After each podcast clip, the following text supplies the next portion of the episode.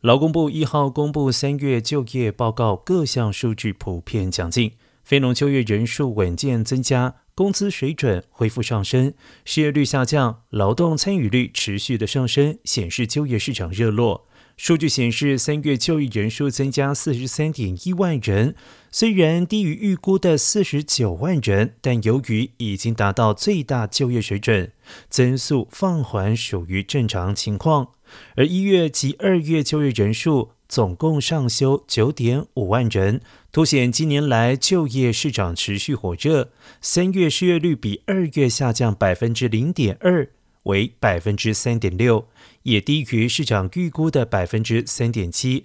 劳动参与率上升 0.1%， 为 62.4%， 符合预期，显示更多劳工愿意重返职场。